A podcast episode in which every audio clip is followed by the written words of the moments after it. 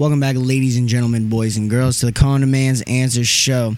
This is a sad one for me. Um, after this episode, I'm going to be taking a step back from the podcast, at least during football season and during this fall semester of my senior year in college. Um, over this last year, you guys have grown into a show that I can be extremely, extremely, extremely proud of. You guys have great, created a great community of demanders. You guys, you guys push me to be better every day, and I will always forever be grateful. But for right now, for my own personal mental health, I've been grinding and grinding over this last year, and I need to take a step back and enjoy being a kid for a little bit. So, without further ado, enjoy episode seventy-four.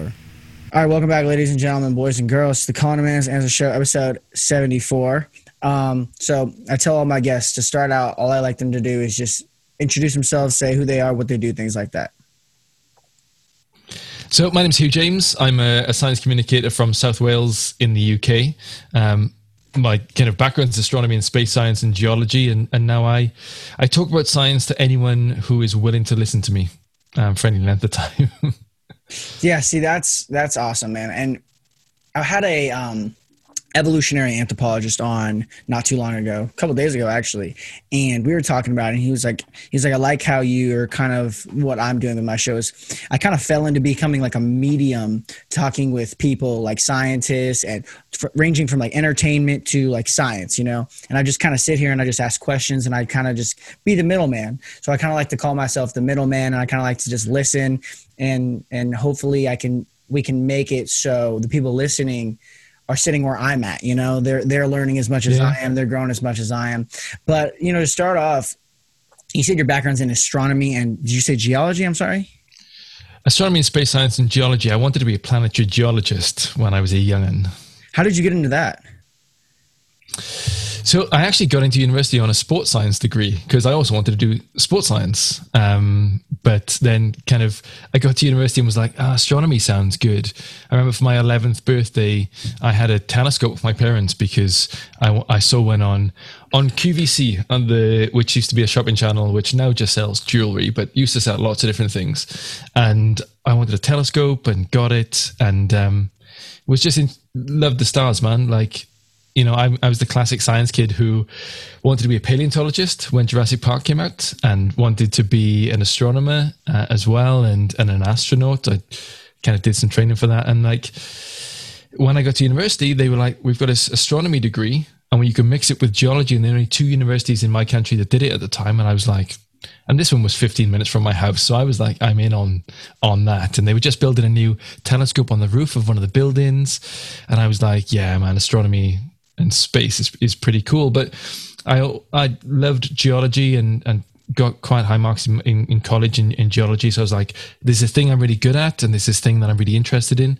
So I can maybe I can put those together and and talk about like you know how different planets throughout our solar system um, have different types of um, geology in them. They do different things. They're made up of different things. Why is that the case? What about exoplanets? What are they made of? Like all this kind of stuff.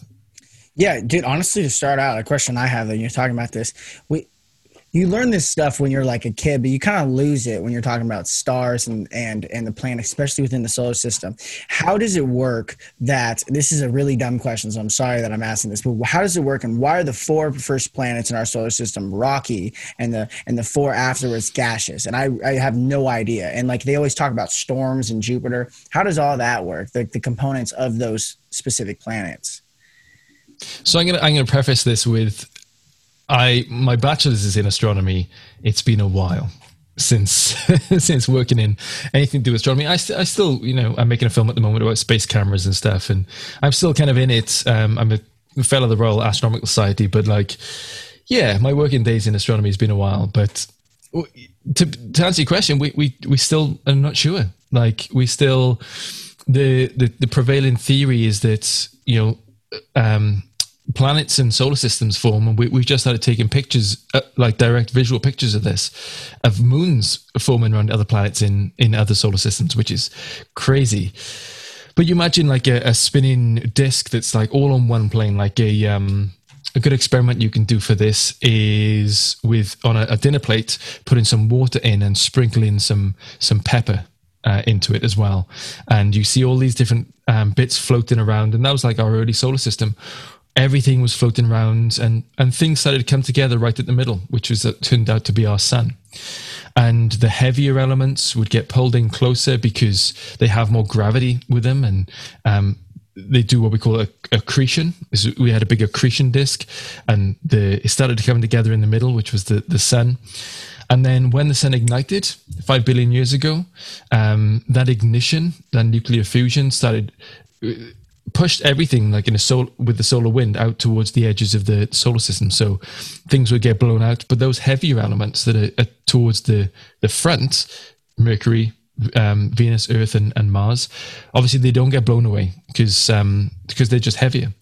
So we end up with terrestrial rocky planets towards the the inner of the solar system, and then all those gases get pushed further and further out. So you end up with things like Jupiter and, and Saturn further out as well.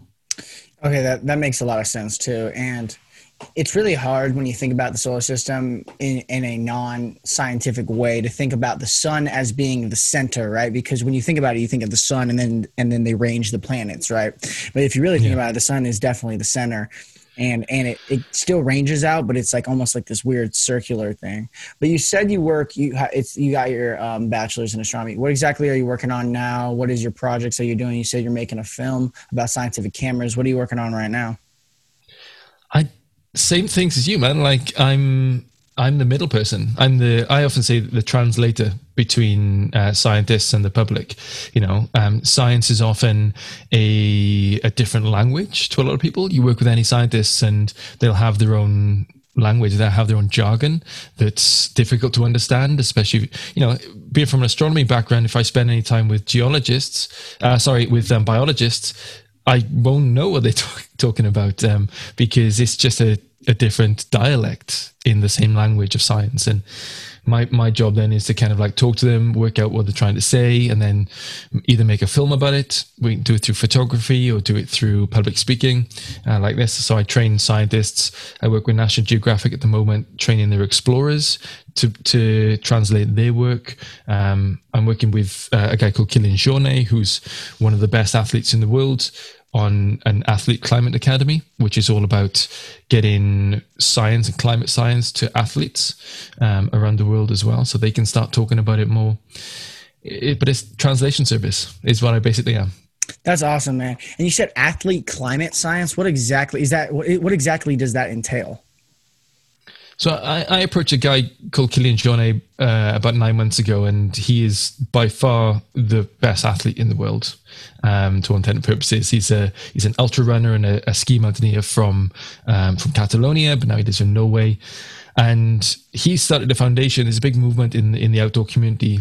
I'm a mountain leader and alpinist as well, and I spend a lot of my time in the outdoors. And I was like, what's a, an audience that we haven't got to yet to talk about science, especially talk about climate science? I love talking about astronomy, but the sun's been there five billion years and it'll be there five billion years more. And, you know, this it's moving on a slow time scale. The thing that's, that I want to talk about now is, is climate science. And the audience we found is athletes. They've got, you know, Olympics are on at the moment. They, they've got such big followings of people but quite often, if they're not versed in the science, they don't understand the science or haven't looked into it, then they don't want to talk about climate science. They don't want to talk about um, how global warming affects the planet. So, me and Kilian about nine months ago started working on the Athlete Climate Academy, which is there to support athletes um, in learning about climate science. So, literally, we do I do mini lessons on the last five billion years of our climate, or how our atmosphere works, or how we create pla- how we create um, clothing like this from plastics, and how that affects uh, the microfibers in the oceans and that kind of stuff. So, we it's a new audience to try and talk about uh, climate science with, but they've got such big following. Kilian's got like over a million followers himself, and you know all these other athletes will have similar followings, and people look up to them you know, we, we look at when we look up to people, we listen to them, we we trust them and what they have to say. So if if they can start talking about climate science as well, then that's a good job. Yeah, one hundred percent. We do almost uh, romanticize and um, and and uh, famousize and and you put this almost like yeah. you put this almost like a hero heroic heroicism inside of like people like LeBron James and stuff. And that's why in the United States they are allowed to talk yeah. about when they start talking about politics, it makes social movements and things like that. Yeah. Um, so when you get people, the NBA is so good for that. Yep, for sure. I was I was a, I was a basketball player from. I remember going to. I got relatives in Nebraska. I got cousins out there, and um, I remember going there when I was ten years old, and they were bouncing a, a ball, and I was like, "What is this game?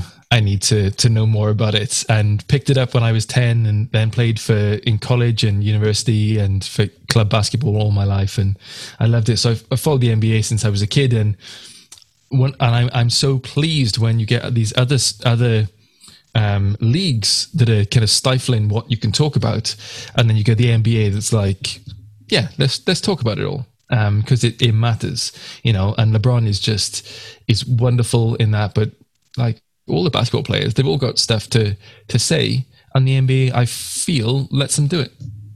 And the NBA too is the most diverse, ethnically ethnically um, diverse uh, organization in the United States. I mean, you can argue that the uh, NHL is because of Canada kind of shares it with us, but uh, for the NBA to have I don't know how many, four or five, maybe three or four, the top players in the world being from other countries. There's so many people from other countries playing within the NBA. You don't just see that in, in sports like uh, the NFL with football. Um, you occasionally see older football, for the way you guys say it, or soccer players come over and play in the MLS. Yeah, yeah. But very rarely do you see it like you see it in the NBA, where the best players yeah. in the world come play in the NBA. And so to go back to athlete um, climate science. Could you talk about some of the things you talk about in that? Like you said, like dive into what you guys were talking about, how you were talking about how we make plastic to make our clothes. I have no idea what that's about. And also, um, just give your little mini snippet of the 5 billion climates until now, you know? Yeah. So, just to, to pick one of those out, you know, we, that I literally just one of the reasons one I came from a meeting where I signed a contract to um, to come on with these guys with Rab as um, uh, as a as an athlete for them as an ambassador. Um, in the clothing, in because they make clothing and outdoor clothing, which has to stand up to like like Rab ambassadors and athletes. They climb Everest, they they climb the world's biggest peaks and and whatever else, and they have to have clothing that um that supports them, that is not compromised, that like is warm, is good to go. Um, and so I'm working with them. They're on a route to become climate neutral and go to net zero, um, as few carbon emissions as, as possible.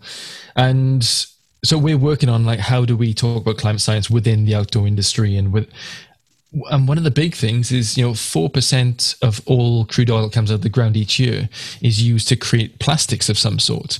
Um, we get natural polymers, uh, which is a, a, string of molecules that you can make stuff from, from silk, from wood, from a bunch of different things that we used to use to make things with. And then about a hundred years ago, we we realized that we can make synthetic versions of those. We can make it we can make synthetic polymers um, from crude oil. Uh, so they started making a long time ago Bakelite, and then we started making polyester and um, PET that they make um, water bottles from, and, and Coca Cola bottles and the likes. So we started creating plastic, and I, I think plastic's just such a wonderful material. It's durable, it's long lasting, it's it's just great. You can make anything from it. The trouble is, we've been using it for stuff that you can that you're supposed to throw away. And it's like we made this material that lasts forever, and then we started making things from it that you have to throw away after one use. And I was like, that doesn't really make sense. And then the thing that we found out um, fairly recently, one of my friends is a, a, leading scientist on on the the idea of microfiber plastics. So we found that in these tops, for example, when you start washing them, they they knitted and woven in, in, in a way that little tiny fibers called microfibers, less than five millimeters in in length.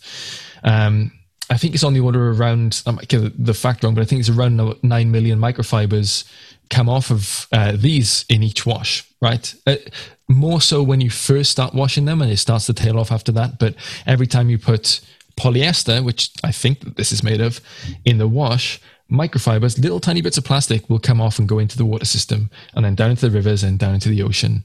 And um, it's the a lot of the plastic that's in the ocean isn't big plastic bottles and other stuff, it's these little tiny microfibers that are less than five millimeters. And how do you go about getting those back at the ocean? It's nigh on impossible. Um, so I've been working with clothing companies and stuff to say like, how do we move from plastics or to something else or like do we change from polyester fleece to bamboo fleece? The trouble with that then is that bamboo and cotton is very impactful in the environment because it takes a lot of water and a lot of energy to to create cotton. Like there's no crop on the planet that uses more insecticides and pesticides than cotton. So it's not as if you're going from one thing that pollutes the environment to to a more natural one that's good you're just trading off one kind of pollution for another. It's really complicated, but that's yeah. the, the being open and transparent is a good thing. I think. Yeah, it is. I, I think it is too, and that's fascinating when you say like that. Well, not fascinating in a good way, but that you say every wash these little tiny microfibers. Because I think when we think about clean up the ocean, we think about the the um, the six pack uh, plastics that choke turtles, and we think about the straws and things like that, but we don't really think about those nanofibers and those really small fibers. And I think people need to be more transparent with the way they're thinking about creating things. And a, a big problem with it, I agree, though, is it, it costs a lot of money to go more green, right? So big corporations who are more invested in the money um, or who are all invested in the money they don't want to change the way they do because think about like these co- these clothing companies like how much they're saving on making these plastic shirts i mean these shirts out of plastic instead of changing to another more um, accessible greener way of, of doing so yeah. and and when you say that it's going in the oceans it then you would also think it's probably going in the river systems and the, in the lakes too. Are we ingesting these nanoplastics while through our um, water systems? Yes. Yeah, we are. That's got to be harmful. is the short answer? That is the great answer. So we don't know. Yeah. Um, how harmful it is to us. What we're finding is that we ingest in the region of a, a credit card's worth of microplastics um, every week so uh, goes through your system, and we don't know what that does. Um, we had a in the athlete climate academy we had a guy called Max Romey come through who works in alaska um, does big beach cleans and is a wonderful painter and artist. And talked about this at, at length. And and you know one of the things that he said that stuck with me is that plastic doesn't um, break up. It, sorry it doesn't break down it breaks up so we're on a, a ticking clock when it comes to like these plastic bottles and the the six pack things that you were talking about and everything else. Plastic doesn't go away. It just over time just gradually breaks down less and less and less into these microfibers into these like little tiny microplastics. And it's really easy to pick up a plastic bottle. It's not very easy to pick up a plastic bottle's worth of microplastics so when it breaks up and goes into the environment and leaches into our river systems and it ends up in the fish that we eat and it ends up in the, the water that we consume, we are not sure what chemicals leach out of that and will affect our bodies. So we're, we're kind of in this ignorant bliss at the moment where we're like, well, plastic is sterile. It doesn't do anything. We recently learned about, um, I think it's BPA, um, what we used to make water bottles from, which we yeah. found leach water, leach chemicals into our water. And then we were like, we don't you want to use that anymore. For a lot of stuff, you know, we're just not sure um, how it's going to affect us. But we I, we know that we're we're eating it. They're starting to find plastics in things like placenta and and some really places that you don't really want to see it. So we're not sure, but there's more science to be done. We know too. I took a environmental science class here couple semesters ago. Um, and I was it was my science credit, but uh, we know that um, these BPA's and these chemicals in these plastics are also causing, or they they cause um, decrease in testosterone in men and increased production of prolactin and estrogen. And it also in frogs it changes the male frogs. The pesticides and these these chemicals change the male frogs to female, or they can change them through. No yeah, way. it's crazy. Yeah, it was it was crazy. And so we're wondering if that has an effect on humans because we know that there is a decrease in testosterone in men going along right now. And we do know that it does cause these the BPA especially and and other certain products and plastics cause a increase in estrogen and prolactin in men. And I feel like that's dangerous. Well we know it's dangerous for health and well-being while also it's we don't know what the long-term effects of it look like on a species. You know I think we think of very like. Our kids and our kids kids but we don't think of it like a, a thousand hundred thousand year long species that's going to continue to to grow right yeah, because plastics haven't been around that long. Like it's a hundred years since we since we first started making them, um, and it you know it's only really been since the 90s that we started like really mass producing them. Half of all the plastics we've ever created came I am pretty sure it's from 2015 until now. We like doubled the amount of plastic that we have. It's 8 million tons of plastic every single year goes into our our oceans. And like you say we're just not sure. It might be fine. It might be okay, but we don't know. Yeah. we don't know. Do you think that because like humans are so um, driven on innovation and so creative, do you think they'll be able to create a chemical in the future or a component in the future that will be able to break down um, plastic in a non-nicro manner way and actually get rid of it? there's a lot, of, lot of talk about that. About can we create a bacteria that chomps through through plastic? Um, can we create something that uh, can we create a way that turns it into something else? Can we collect it back up and turn it into bricks and then make houses from it? Can we do all these different things? I've got a 3D printer over here that uses PLA, which is a um, polylactic acid, which is from cornstarch. Can we start creating plastics that are, a, that are more natural?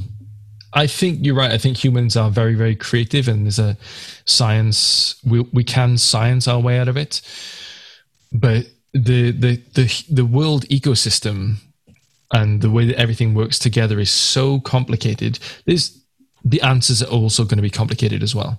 Um, so one thing that kept coming up in the Athlete Climate Academy time and time again when we talked about climate, when we talked about um, the solutions to it, activism, plastics, it kept coming back to there's not going to be one silver bullet. It needs to be a little bit of everything to to mitigate the the what we're seeing going into the future.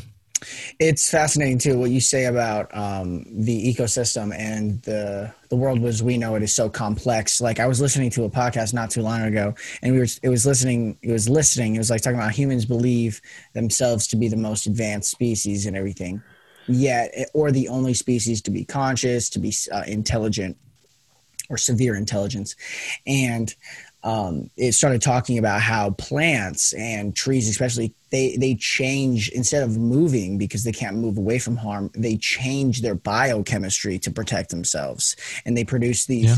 these toxins that in some humans, I mean, they they cause psychedelic effects in humans. They cause um, they cause uh, certain bees to act a certain way so they pollinate them and then you think about that and you see how complex the earth is and and it makes you wonder like is is the is the damage that we're doing because we won't stop it and let the earth reheal or or like understand the way that the world works in natural selection and things like that?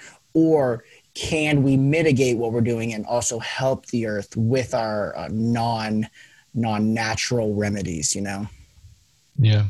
Yeah it's an interesting one. And i think that we think we're the most intelligent species because we're measuring that intelligence by what we know, right? Like my, my dissertation in university was superstring theory, um, which is the idea that um, everything vibrates in 11 dimensions rather than the three plus one that we're used to, which is three spatial and one time. And we don't, we can't fathom more dimensions because we exist in three. And we can't fathom other types of intelligence because we exist within our own brains and um, and our, own intelligence. So you're right. Like other animals, like there's whole communities of, of animals, or whether ants or bees or, or whatever, that communicate through pheromones and communicate through like like one part of the, the, the, hive will know what the other part of the hive is thinking. And it's like, how the hell does that work? Because we can't do that. So yeah, we think that we're intelligent, but uh, it's only within our own measure. There are so many other organisms and affected uh, unfortunately we're affecting all of them. Like the the biodiversity loss that we are seeing at the moment is you know we we concentrate on climate and what's happening in the atmosphere. But you know the majority of the warming that we've seen over the last 20 years or more has been sucked up by the oceans. Like it's over 90% of of all the warming has just been gone into the oceans. The the carbon dioxide has been sucked up by the ocean as well um, making it more acidic. And 99% of the living space on the planet is in the oceans. We don't know what's it what's we've explored 5% of it. We don't know what lives lives in there. So yeah, we are pretty intelligent, but there's a limit to it. I talked to a, I don't want to buy hip hop science MD is his name, but he, so he's like a science communicator who does it through hip hop. I know him. Yeah, yeah, yeah, yeah, yeah. I've been so on this show. and he, um, so we were talking about what's scarier, floating away in space or floating oh, like down in the ocean. Oh. And now it's Good. probably space because you have no way of, of getting, um, like no way of talking to, like finding anybody ever. But dude, I am so afraid of the ocean. Like the ocean, like if you really think about like everything that we don't know about the ocean, it freaks you out because like not knowing about space makes sense because we don't live – we don't have it right in our fingertips, right? We don't we don't live yeah. right near we don't live near um can't think of the farthest star. It starts with a B, can't think of it. But um we don't live near all those millions and millions of galaxies away, you know, yeah. right? or stars. But we do live right near beaches and oceans, and we still have no yeah. idea what the, what's going going on down there, and it, it, it really is freaky to think about. Um, what do you think, though? It's just a stupid question. What do you think? What's scarier, space or the ocean? So I think where are you? Where are you currently based? Where Where is your? So I, I'm from Las Vegas, if you know where that is in, in the okay. United States, and then yeah, I, I go to. So I'm a, I'm a senior in college up in Portland, Oregon. Okay, so Portland's pretty near the ocean, but you know, for the for the vast majority of Americans, they live closer to space than they do to the ocean. Like everyone in is, is 50, 60 miles up, and you're in space. Yeah, you can you can live further than that from the ocean, easy. But also in space, there's only ever one atmosphere difference. So we currently live under one atmosphere, right, of pressure, and um, that's how we how we measure pressure. So when you go into space, there are zero atmospheres of pressure. So there's nothing to breathe. There's pretty much a, a vacuum. Um, however, you go under the, the water and you go one meter down and you're under two atmospheres and you go down further and further. You go three, four, five, and it builds up. That scares me more. Like it's much easier to build a, a something to go into space because there's one atmosphere difference than it is to go to the bottom of the ocean because there's like hundreds of atmospheres difference. That pressure just like freaks me out. Yeah, I, I, was watching a podcast of Joe Rogan. He had an astro, astro uh, not an astronomer, but an astronaut on who lived underneath the oh, ocean for I don't two weeks, I think. And they lived in like this wow. thing, and you would like swim under, and then you'd be in like a swimming pool. Yeah, yeah. Come out, and he was talking about how like they had to like slowly come up because of like the pressure and the bends and things like that. He's like it's it's almost like slowly opening a shook up can but he was also yeah. talking about how he one night he was going to the bathroom and a shark like or something like swam right by him. Oh, and, wow. and it's like not only is it scary because of the different atmospheric pressure, but it's also scary because do we really know what lives down there? Like we know the bigger animals, I believe, but we really don't have any clue what species lives down there. No, no, five percent of the ocean we've explored, and that's that's it. Um, but you know, also mind sharks swim at X miles per hour, um, you know, not a lot. Uh, you can. I just um, was helping out on a, a, paper about space debris and the future of, of trash in space. And you get a, a grain of dust traveling at seventy five thousand mile an hour, which you know you do in orbit. I can do some damage. like, yeah, yeah. It's it's um we and in fact that that that whole thing was was all about how do we learn from what we've done in the oceans and how we've trashed the oceans? How do we transfer that knowledge into space then? Um, you know there's less species that live up in space obviously but the amount of the way that we use it for commercial purposes we're slowly starting to have that in space as well. Yeah. so there's a lot we can learn from being in the ocean. Like when jacques cousteau first kind of put those aquanauts living um, places in and started using it we started to get more of an insight but you know more people have set foot on the moon than have ever been down to the, the bottom of the mariana trench so yeah, we don't know. I'm still Team Space though. Yeah, yeah. Space is. Yeah. I love space because it's it, it makes you wonder about the impossible more. Like not really the, the ocean does too, but space because it's like you can really see your smallness when you look up in the space yeah. and your insignificance and it may, but then you could also feel like your place in the universe and i had this question because you said you wrote your dissertation on super superstring theory where does consciousness mm, fit into that theory? Yeah, that's a good question. Um, I am, I think, at best agnostic when it comes to religion, um, because I don't think that we can ever say that we just don't know all the answers, right? Like, um, I don't think that there's a, a grand being who created everything. I don't think there's a grand design. I think nature trumps a lot of time what any designer could actually do um, when it comes to evolution and the likes. Um, it's I, I, enjoy being very very insignificant in a in a universe that doesn't care about me. Um, I take solace in that. That however much I mess up, it doesn't matter.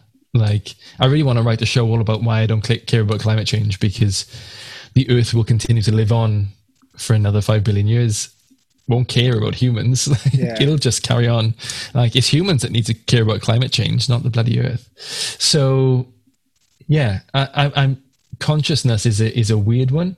Um, I'm very thankful that I have what we perceive as consciousness, um, but I don't think I think it's random.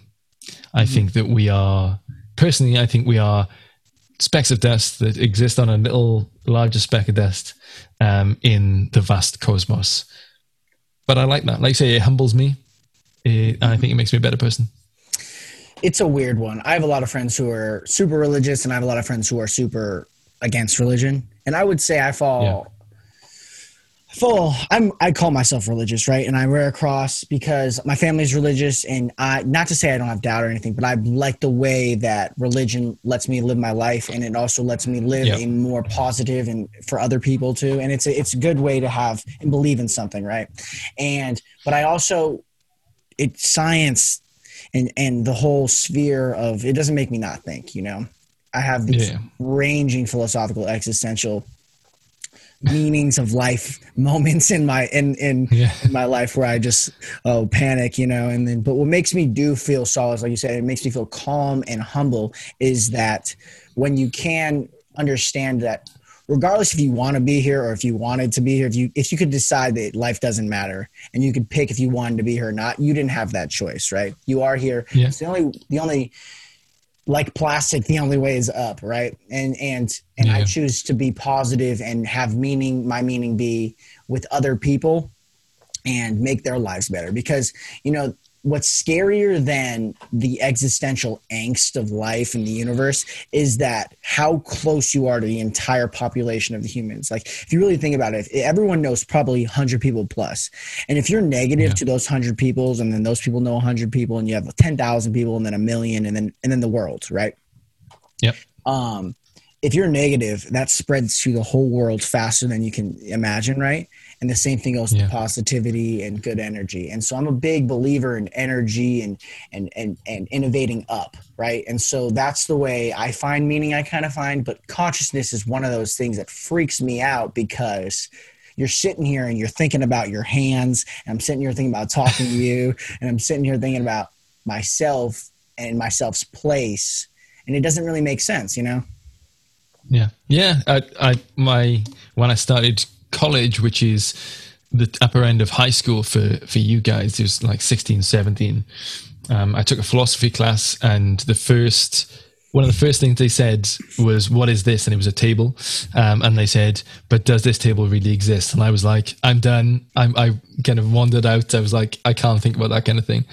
And then over time, yeah, there's a couple types of people in the world. The people who hear those big, deep questions and like turn into them, and then there's people who turn away from them. And I'm so glad that I ended up going on a bit of a journey of those following two years in, into university with astronomy. I remember my my lecturer saying that there, before the Big Bang there wasn't anything, not even time or space, and I turned into that question rather than away from it, um, and it still kind of like blows my mind those those types of those types of statements and questions. But I'm so glad that I I now think deeper about things. I spend time actively thinking in a, in a philosophical way about stuff. If someone challenges me on a, a view I have, I'll, I'll spend the time either I'll spend time thinking about it so I can either like firm it up and make it stronger or that that'll come down and that view that I had for 20 years becomes a view that I no longer hold. You know, there's so many times I've had views that I thought were, were true. Someone's challenged me on it and I've realized that view was wrong and I've changed. And I think that that's, that's all we can do when, you know, you ask a big question and you sit and, and actively think about it um, you might not come up with the answer. Like we still, uh, Stephen Hawking famously said to that question of what was there before the Big Bang, he said, you're not allowed to ask that question yeah. because we just, we don't know. Um, but it's good to think about those kind of questions. Um, it's I can't stop thinking of those questions. My mind, I, I'm a, I'm a double major pol- politics and government and philosophy in college. I'm going to law school next year. Wow. That's like my path. But I, uh, dude, I can't like, I literally like have these philosophical conversations with myself all the time. But what you, you're talking about time and space, and I know you know about time and space because you, you've studied them. So let's get into a little bit of time because time freaks me out because we don't really understand time. And that's the fourth dimension, correct? Yep. And so we live forward, right? And you can live, mm-hmm. this is the, I think that you can live back if you think about where you were at one time, right? And sure. so what freaks me out about time is I, it's a little bit indulging in the, in the, uh, what the devil's lettuce. And i was sitting there talking to my girlfriend. I was like what if time so like think about my grandfather who passed away right? It, he, he but he i remember him. Like i remember spending time with him. And and if you if you somehow had a time machine and went back to that moment that moment will have always existed no matter where mm-hmm. you go because because it did exist right? And so and that yeah. made me think about everybody that i know that have passed away they existed no matter what time or space you go to. That you can't say that forward, but you can always say that back. So what freaks me out about that is that that means that the people you love and yourself will always exist when in that specific time in that specific range of atoms no matter where it is yeah. in the future past or in space that if that time in that area exists that will you will always exist there and so that made me think that that means everybody exists all the time and that means that you don't exist all the time. And then i just sat down and i couldn't think about it anymore. So what do you think about that hypothesis and how, about how time in the past and forward there's if if a moment existed it will always exist? There's a, there's a bit of a movement in the states at the moment for using things like psychedelics to cure um, angst and depression and things like that.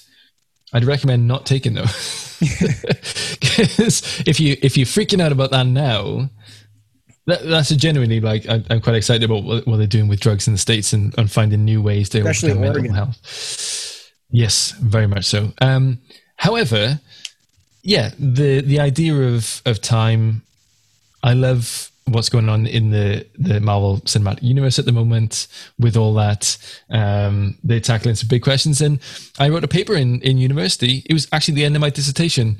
Was all about string theory and the idea that our universe is like a loaf of bread that we call the bulk, and every universe is a slice of bread in that bulk and um, those are all higher dimensions that are larger, called branes, um, B R A N E S, and my dissertation was on what if those branes touch and cause a cyclical Big Bang. Um, since then, other scientists have, I'm sure I wasn't the first, and I, I'm definitely not the last to think about that kind of thing. But that cyclic universe, where currently our universe is expanding, we don't really understand why it's expanding. We call it dark energy because we don't understand anything scientists don't know. They call it dark. So we got dark energy and dark matter. the vast majority, holes? like and black holes. Well, we don't know, so it's black. Um, so the idea is that um, you know you have an, a, an expanding universe that's that's accelerating, and that's the thing we don't understand is why it's accelerating. Um, there's something kind of anti gravity, dark energy, doing that. But my my thesis was, what if there's a, a universe right next to us that is getting closer to us, that is pulling on our universe and accelerates it towards that. I was a bachelor's man. I'm not like I, I, didn't understand the physics properly and everything, but that idea of that cyclic universe then meant that you'd have another Big Bang and another Big Bang. Because even if you believe that 14 billion years ago there was a Big Bang, which is the scientific consensus, what was before that? And if there was another one in another cycle, would it create your grandfather and you and me in the same way, or is it random and chaotic? Chaos within science doesn't mean randomness. Mm. It just it means chaos. So would you get that those cycles of time, or would you get branched timelines like in the MCU? This is the no argument. Idea. This is the argument uh, for the philosophical argument for determinism that if it is the case that it would always create what's happening right now, then you have no free will because everything was supposed to happen happened, right? And yeah. actually, a really nice philosophical argument happened in the sitcom Scrubs in the season three. He was, it was a butterfly flapped its wings a different way. And the first time, everything that could have gone wrong went wrong. And then the patient died, right, in surgery. And yeah, then the flip side, the, the butterfly flapped its wings on the other way the best thing that could have happened happened and everyone had a great day and the patient still died in surgery and so it's that it's it, the exact same thing happened but in a different way right you you end up with the, yeah. the same result on a different path and so it's that age old question the butterfly effect does the butterfly effect affect the path but not the, the destination or does it affect everything including the destination so like you said if that cyclical bang continues to happen is that is that different multi universes every single time, or is it the exact same universe every time, millions upon trillions of times? Which is, yeah. I don't know which one's. I mean, yeah, I what we do know is that there's a there's a set amount of, I think it's it's like eleven or fourteen physical features of our universe that have to be the same for our universe to exist in the way that it does. I can't remember the exact number, but there's like 10, 11, 14 um, physical constants. The way that an electron spins, the the the weight of a of a baryon, that kind of stuff um, that I can't remember completely. But we know that those constants have to be like that for our universe to exist in the way that it does. For for stars to exist, for galaxies to to coalesce, those kind of things. Gravity has to have a constant, and it has to be the same. Otherwise, you know, if gravity was a little bit weaker, sun the sun wouldn't wouldn't start to form if um, if nu- uh, if the strong nuclear force or the weak nu- nuclear force were different, then you wouldn't have nuclear fusion in the way that you do.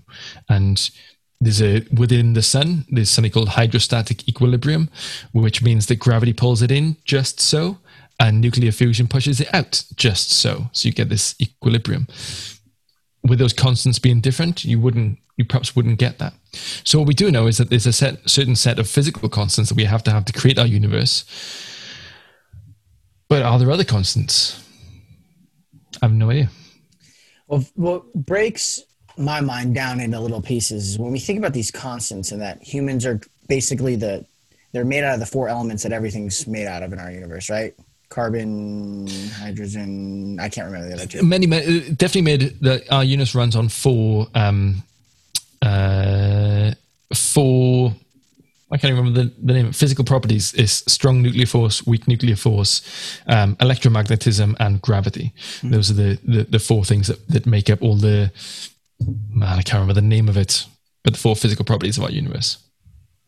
Yeah, and so when humans are made, and, and we're made out of we're carbon life based life. That's what they call us, right? Yes. And but what like freaks me out, and what I where I start believing in something higher than me that's just who knows what that means but is the um the, the idea of creativity and innovation is that we create our own existence. And like this is why i kind of struggles with determinism too because i understand determinism and why it would work but it also don't understand why we love music so much and why we create beautiful pieces of art to stare at you know and why something that you can like see breaks you down. You could probably go all the way to chemicals but it doesn't it doesn't make sense on why we change our environment as much as the environment changes itself right? That is it doesn't answer that question because no matter what you you ask no matter what you say humans have made an impact. Like we can talk about climate change for one. Humans have made an impact on our environment. And why is that the case in a universe that should be cyclical? You know what i mean? Yeah and yeah we humans the, there's few other life forms that have have changed. I mean, that's pretty much that's quite narcissistic to, to say that humans have have changed the earth more than any of the. Um, for a fact, we we don't know. They could have been. There's been a bunch of different um, uh, earth altering events and mass extinctions. The dinosaurs were the smallest of uh, of a lot of them. You know, there were there were bunches of others that wiped out 95, 99 percent of life. Um, we don't know what what those creatures were like. So I'll, I'll just say humans have changed the earth uh, a lot. But does that make a difference? Like you know, we are we're here for a short amount of time.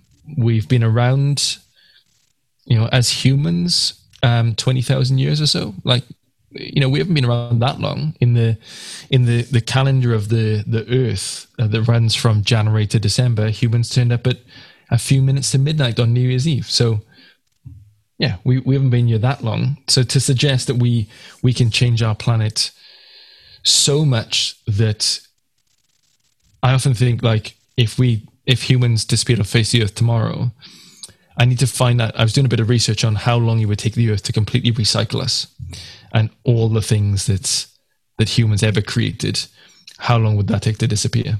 Because it will, like plate tectonics are such that even the, the continents will recycle. So we'll we'll be wiped off the face of the earth at some point or other. Oh yeah. Um, sure. So to say we've we we have changed the earth, no end. The earth will exist after us for yeah. sure. Yeah, for sure. And it makes you feel at home when you believe that the earth is our home and that we're here we get to be here right? We get to we get to exist on this magical planet with all these other living creatures and, and love and, and laugh and, and have these converse, in-depth conversations. All right i gotta ask we gotta break down the 11 dimensions that you were talking about because i only know four. So we have to do it. Blow my mind. If i can't get there intellectually i'll try my best. Yeah it's been a while since i since i did any string theory but um at the time when I when I was doing it, the there was a, a, few different versions of string theory, and the one I was looking at was the the math. So the idea of string theory is that the universe is made up of atoms, an atom is called an atom because we thought it was the smallest thing that could exist. Um, then we found out that atoms were made of protons, neutrons, and electrons. And then we found out that those protons, neutrons, electrons are made up of quarks. And the, and the idea of string theory is quarks are made up of tiny vibrating strands of energy called strings. And some of those strings are with a, an closed loop that are connected to our universe, and some of them are open and in a circle that are not connected to our universe. And the only way the math works for string theory is that if we have 11 dimensions in this one I was studying, others need more dimensions, others need less.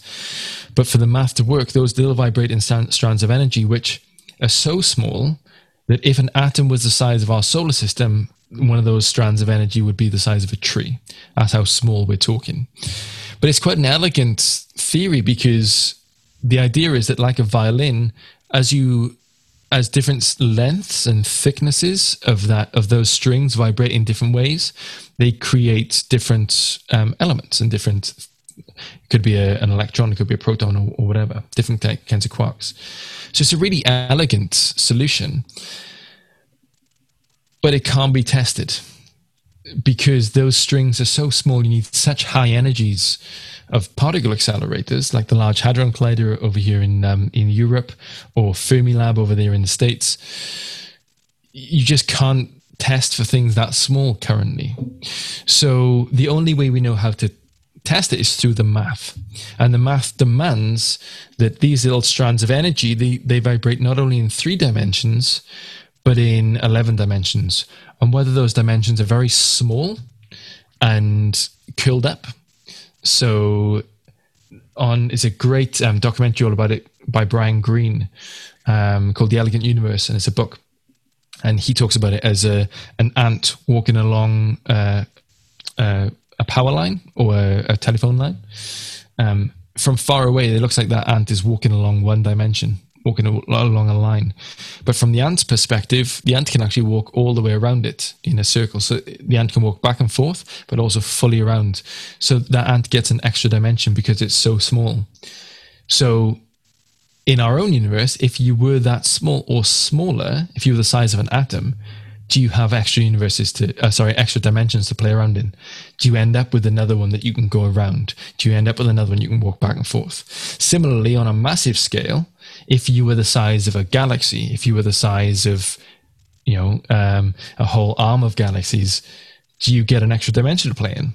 Those membranes those really big ones. So we don't know in those 11 dimensions if they're very very tiny and wrapped all together like the, the ant on a telephone line, or if they're absolutely huge, like the slices of bread that we talked about um, in the bulk.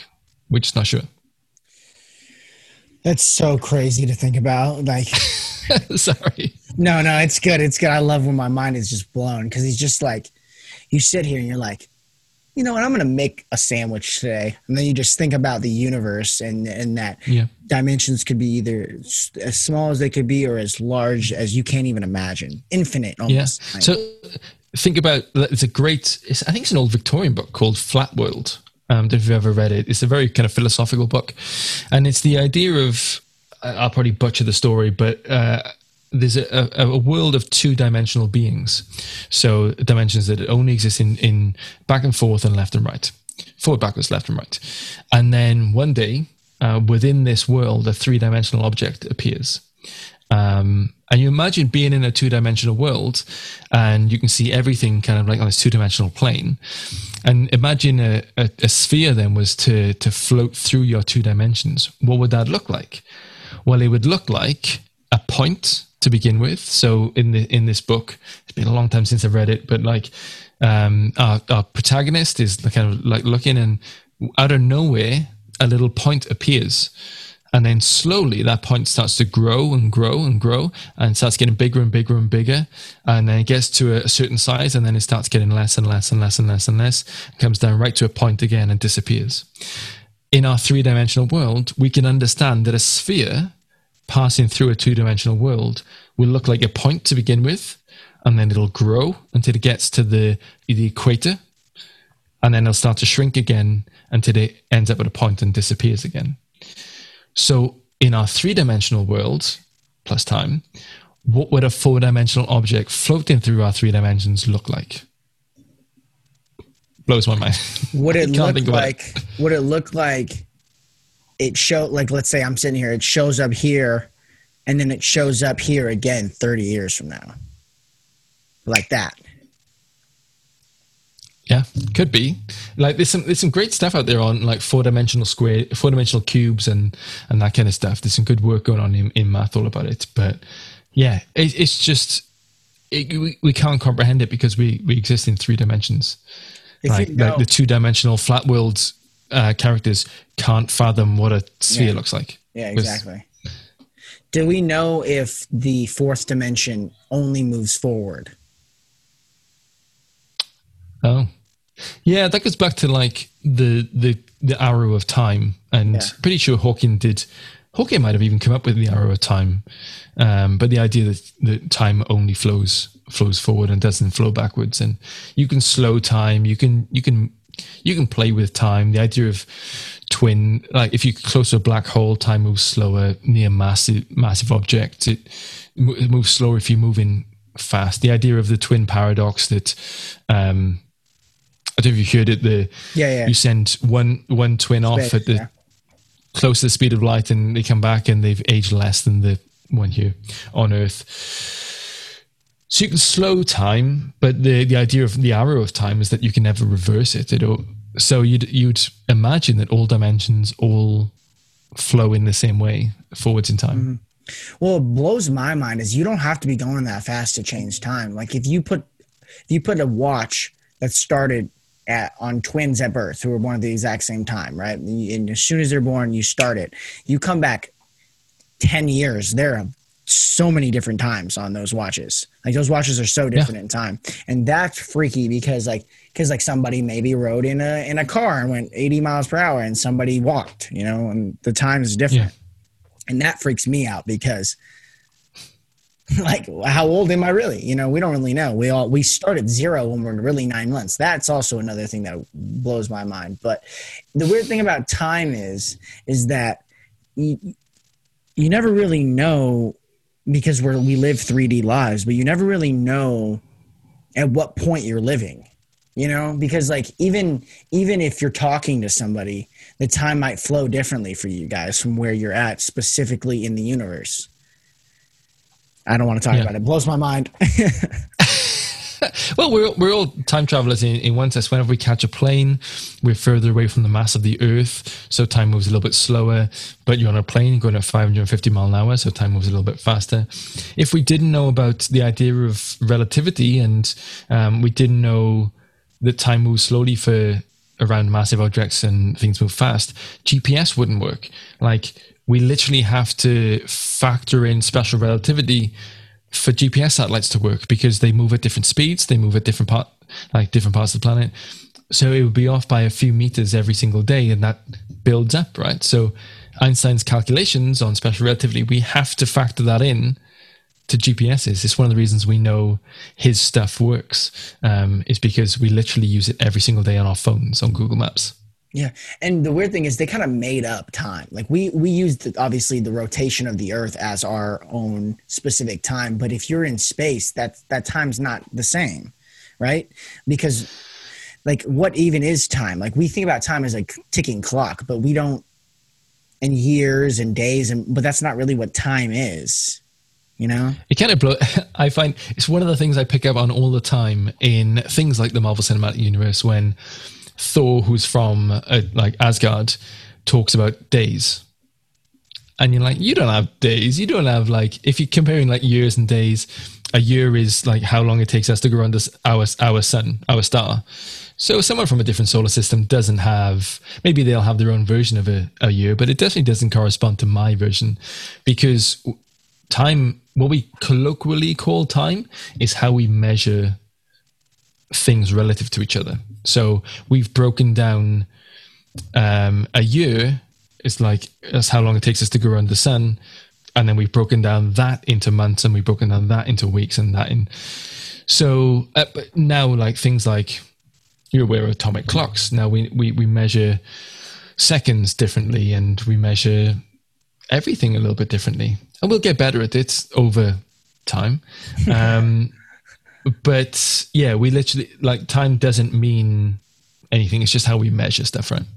Yeah, we all know what it is, and we, we all know what it is, and we correlate it with death. Right, that's the reason we correlate with time. The reason you do yeah. something is because you know where the time is for you stopped. Right, we we like you said, yeah. we colloquially or talk about time because we we, we we use time as a relative sentence for how long you have until there you have no time even yeah. though time exists time and space exists beyond our little human brains we we are like a it's like you know how like when you're when you pull a like a drink out of the out of a cooler and there's still all that stuff in the cooler but and you put the, the drink down and it's cold and it's dripping. We're like not even we're like the smallest drop of water on that can when there's like an entire three coolers sitting over there, you know? It's Yeah. We are like I said, I'm humbled and I take solace in the fact that I'm an insignificant little creature on a speck of dust that orbits a, a nuclear power station. Um, and you know, since uh, a bunch of my buddies who who I did I was at university with have gone off to study ex, extrasolar planets.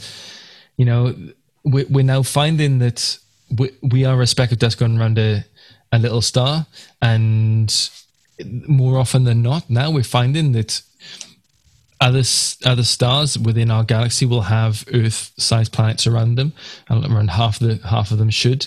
Um, we're finding that those extrasolar planets could harbor life. Um, Carl Sagan famously said, "If there's not, if there isn't life elsewhere in the universe, then it's an awful waste of space." Um, we're up at over two and a half thousand solar planets, uh, extrasolar planets that we found so far, and we're just finding more and more and more.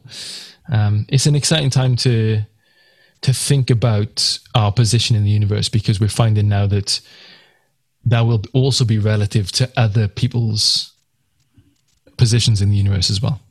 Where do you think the closest planet to have life is? How far away? So our, our, our, closest star is four light years if we travel at the speed of light, which obviously we can't. Um, Alpha Centauri. Um, so I I have conversations with friends about about things like aliens and I they exist. Uh, they will. We'll we'll find them at some point. I don't think that they are flying around picking up farmers from you know the the, the deep south in in America. Darn. Um, but I do think like we'll find. I think we'll find um, bacterial life, uh, microbes on Mars before long. I think we'll find them on Europa. We'll find, and technically that's ET. That's extraterrestrial life.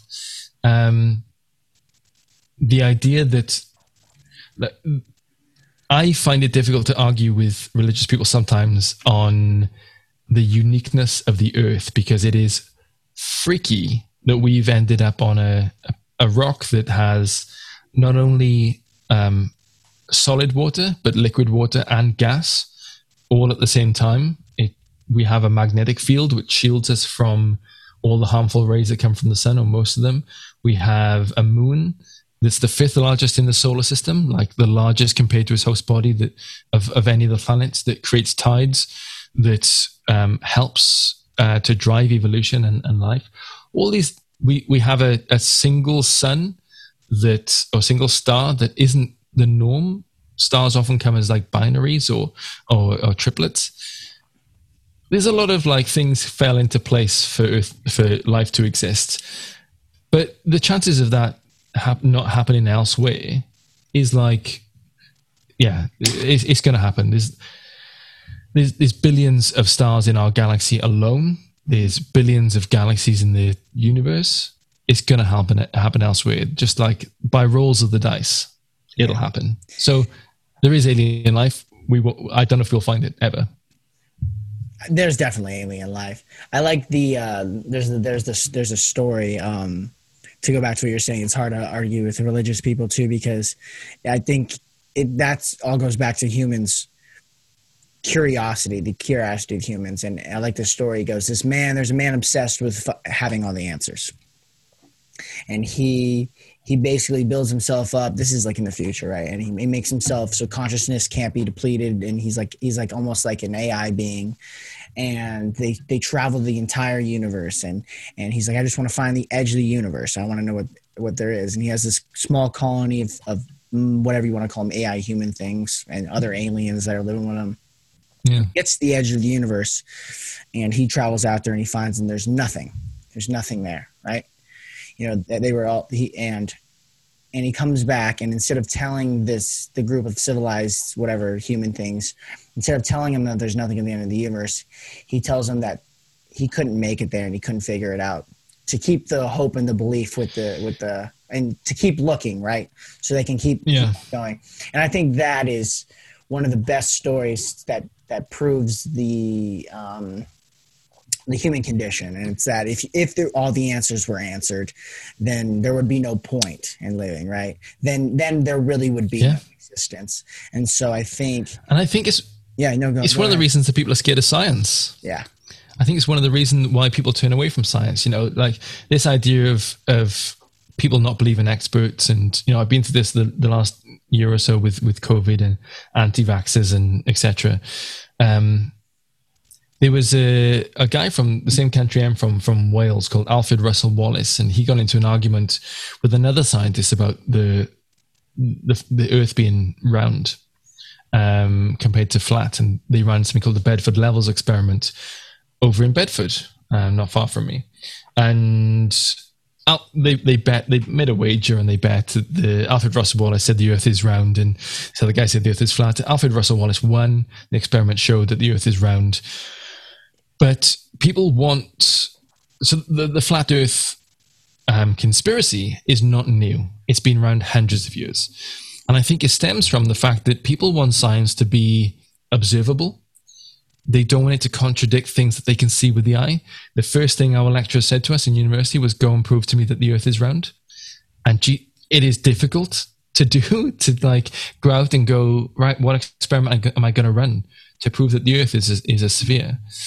Uh, so I, I get it, man. I I- I get that that science is scary sometimes because we're finding stuff that's beyond what we can perceive and asks questions of us that we don't know the answers to. And like you say, you know, if we get all those answers, what's the point? you somebody would create more questions like nah no they they, they just be like That's- that's, not true yeah That's the thing I really love about science, though. That for every for every question we answer, it throws up like ten more questions. Yep.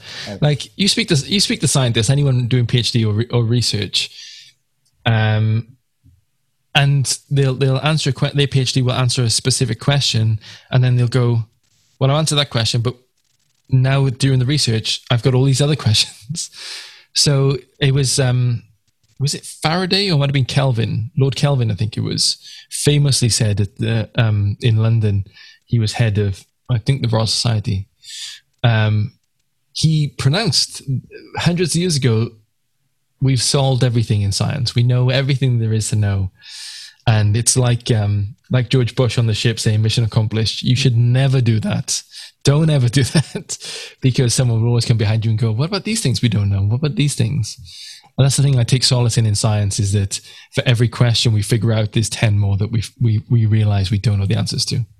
Well, there'll always be the philosopher sitting over there, not wanting to do the science, but just coming up with the questions for people to think about existentially about their own individual being. That's another thing. Is like Yeah. if there was a, like you could create an entire species of AI who are just scientific, but then there'd still be humans out there that just like think of these crazy, wild thoughts about how they exist within the AI sphere, right? Um, there's like the movie I Robot when the run robot becomes conscious and he starts he hmm. starts what am I doing? Why am I here? And and and then they start you know they start protecting the humans and stuff. And and, you, and it makes you think it's like we are special for that reason. It's that we are not that we're idiots or these these primate things that don't know anything and just want to know things but that kind of that you know? We're these ignorant things who think we know so much but actually really don't know that much. And where you start to become the smartest of of our species is when you start to realize that you really don't know anything and that asking questions is the way to live a good life.